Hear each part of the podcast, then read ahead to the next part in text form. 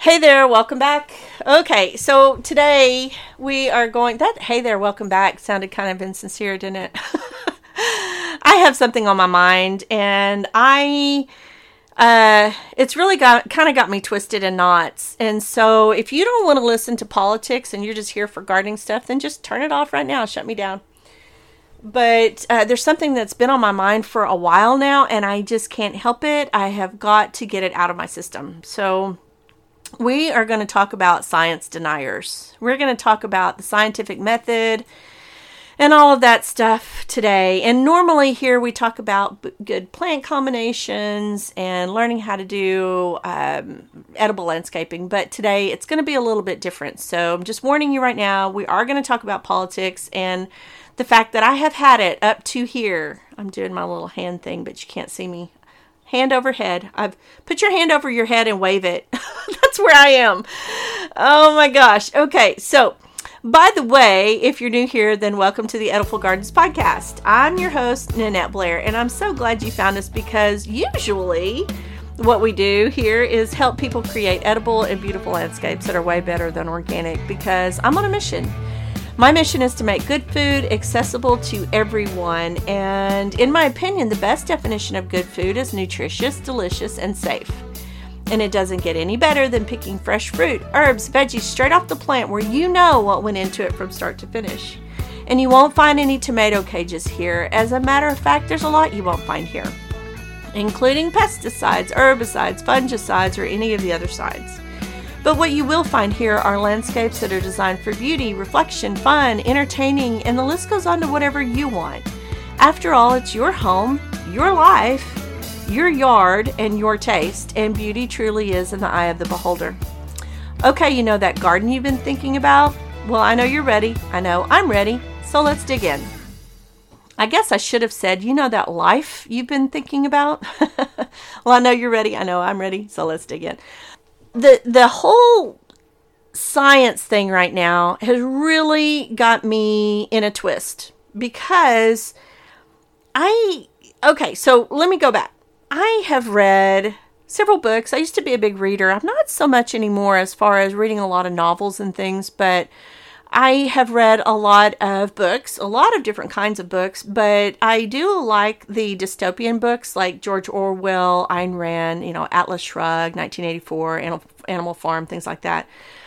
And it's not like it's a big genre for me to read, but I just remember something that every time I hear the they, the politicians, they, whoever they are, whoever's the puppet master pulling the strings, say something about the ministry of science or the ministry of truth, which to me that's the same thing, then I it really I just kind of I don't have any patience for that. I lose my mind over something like that.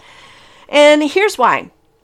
Okay, so if they say, whoever they are, I'm doing my little air quotes here, this is what the science is, right? And when you have scientists, which I would call medical doctors scientists, they have gone through a period of looking at stuff under the microscope and testing things and trying things and seeing what works and what doesn't work. There's this whole thing called the scientific method. And the scientific method is something that takes time. I use it all the time. You use it all the time, even though you don't maybe realize that you're using it. But if you're gardening, especially, then you do. You say, I think this will work because someone told me it work it would work, or I saw it work somewhere else, and you do that, you mimic that. You say, okay, I have a hypothesis, I have a theory, and I'm going to try this here and you watch it for one season, maybe two seasons, maybe three seasons, four seasons, five seasons, however long. But it's something, one season is basically one year. If you say, okay, I'm going to try this in the spring season, you have to wait a whole other year before you can try it again, right? Let's just say, let's play devil's advocate here and say you are going to try it indoors because you're doing in everything in a controlled environment. There's still an infinite number of variables that you may not even know about. It could be a circadian rhythm. It could be this, you know, how I'm always saying the seed knows.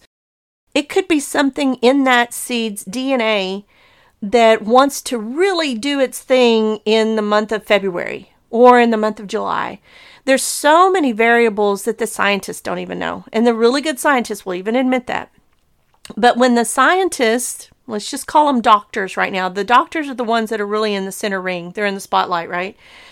They can't even agree. I see so many frontline doctors saying one thing and then the ones in the ivory tower saying something else because of uh, some kind of study that was done. Let's just imagine for just a minute that there's something else that's at play here. Maybe it's power, maybe it's money there's someone that's funding a grant. They're saying, okay, we're going to give you this money, but, and you can work for the next three years on your theory, and we're going to pay you. We're going to fund your passion, which is science. Well, somebody's holding their meal ticket. Like, is there any kind of influence there? Well, I would say, yeah. Money's always a big influencer when it comes to decision making or manipulating data. So let's just say for a minute that that might be true. Okay. One of the things that I'm always saying is I know I don't have the answers to everything. And that's one of the things that really I think makes me a smart person because I know I don't have all the answers. And one of the things that can make me a smart person or a not so smart person is having the right questions or having some good questions, the right kinds of questions. So here's my thing is if they can say you're a science denier, it's kind of like calling you a name, right? It's kind of like say a bully on the playground saying, "Well, you're just a big fat fatty," or whatever name you want to come up with. You know, like sticks, the whole sticks and stones thing. Whatever name they can throw at you that bothers you, then um, then that's what would work, and that's how a bully manipulates people. Well, right now, I really feel like the whole human race is being bullied by a few people. Whoever, I'm doing my air quotes again, whoever they are, wants us to not question the science.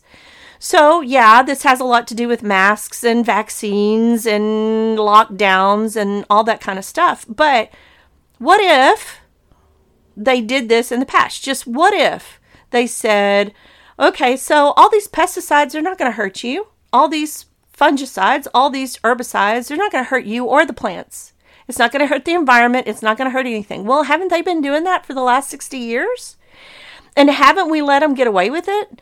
I'm mad today. I'm I I'm sorry not sorry because I this is something that I have been holding back for about the last 13 months. I and I am when they started really kind of censoring people, this is where I I hoped it would not go but the science deniers, or the so called science deniers, are the people that are like me asking questions like, Where's the data? Well, just shut up and, and just uh, just follow, just be a good girl. Just wear the mask, get the vaccine, do all this. Okay, whatever.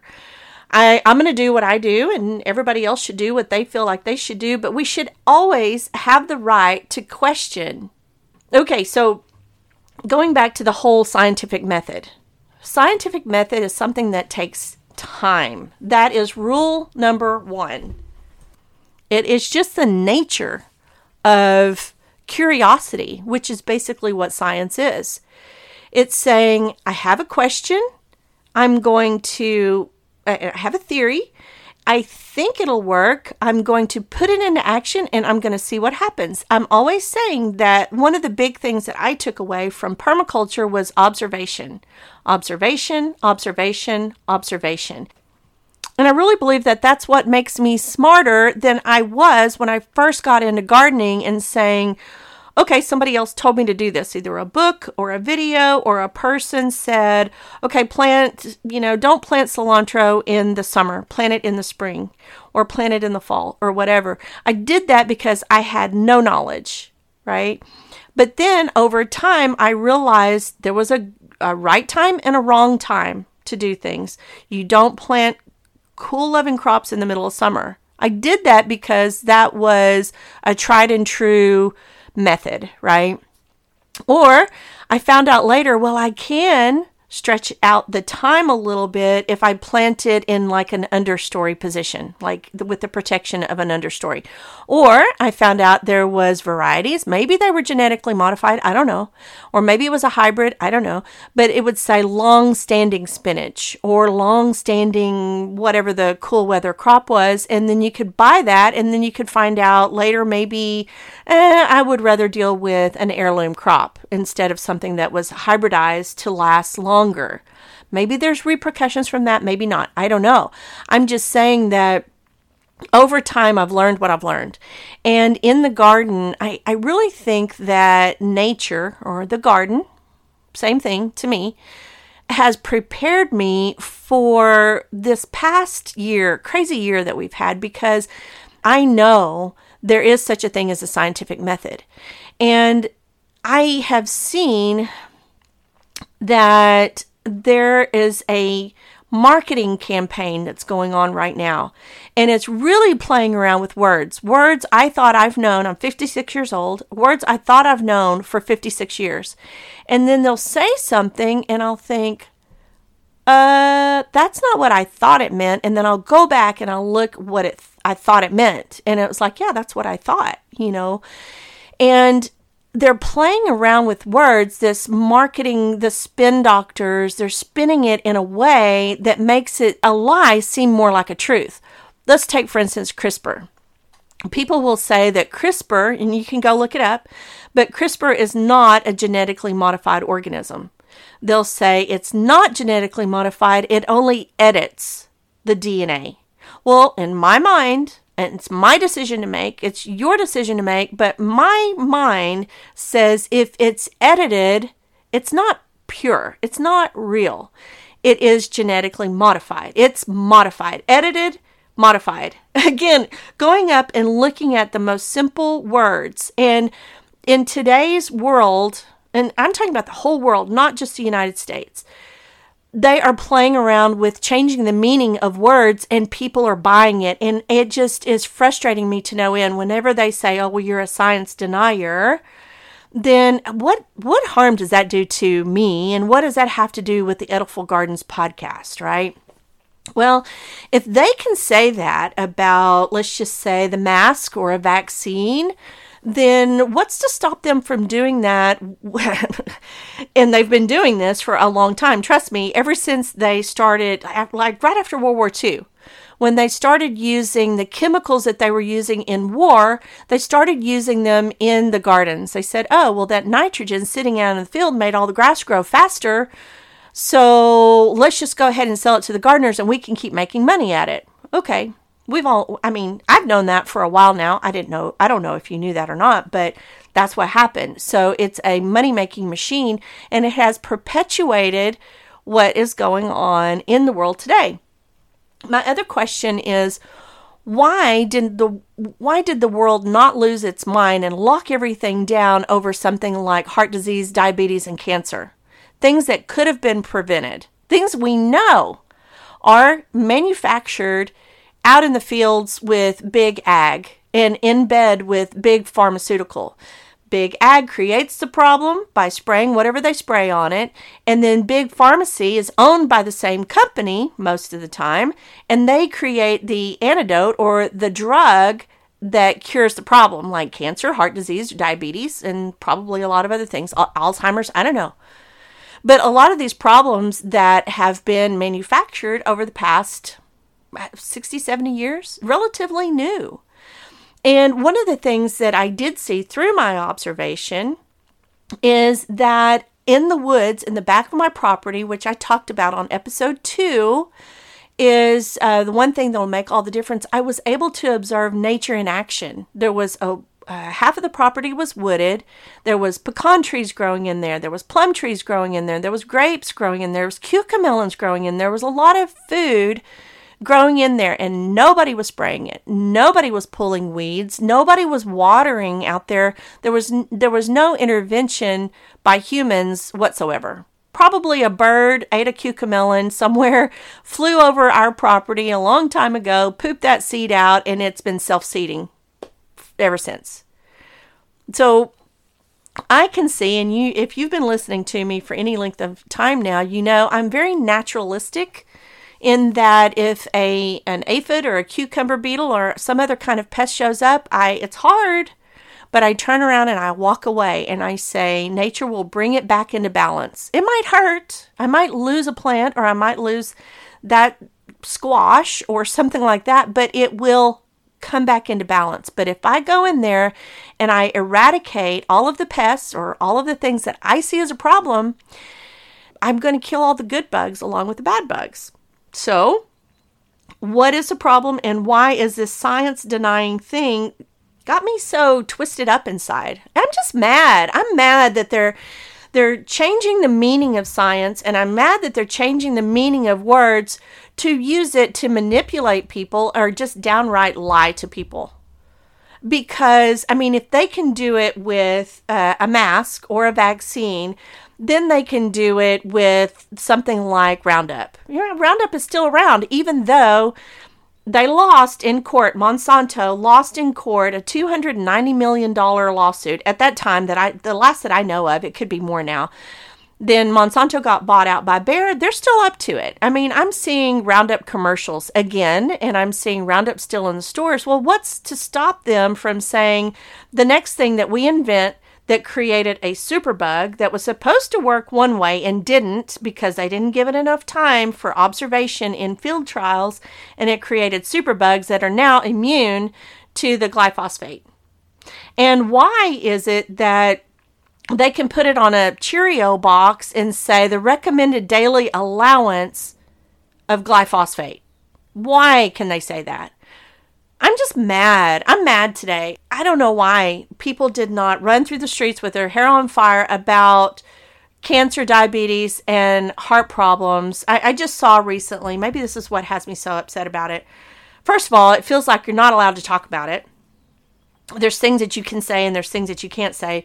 But I just saw recently, and I've been waiting, I've been looking for these numbers, and I just saw them. But uh, the CDC came out with their 2020 cause of death, maybe it was called cause of mortality or, or whatever. Um, was the number one was still heart attacks or heart disease. Number two was still cancer. And then number three, I think, was COVID.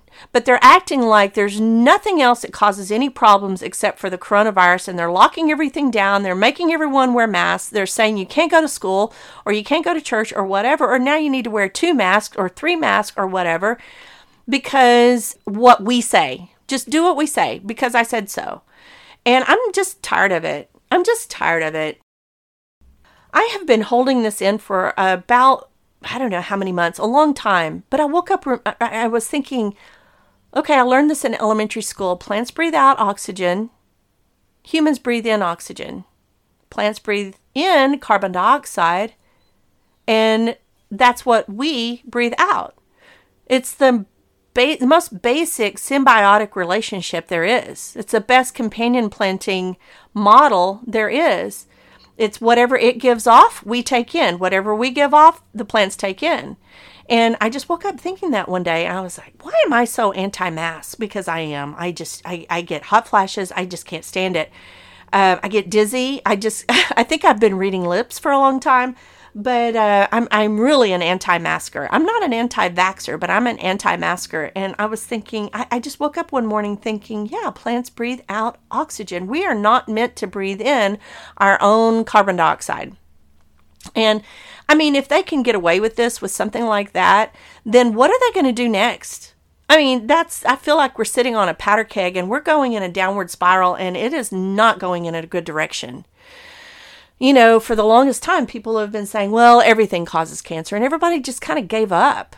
It's like, oh, well, we might as well have fun and do what we want to do and eat what we want to eat, no matter what the consequences are, because there's nothing we can do about it.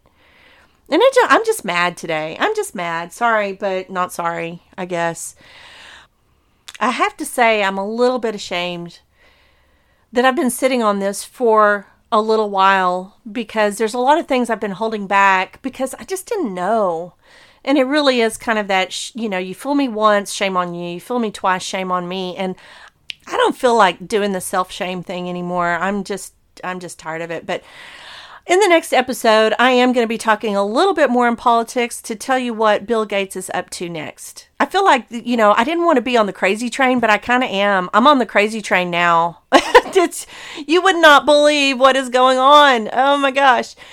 All right. Until next time, bye for now.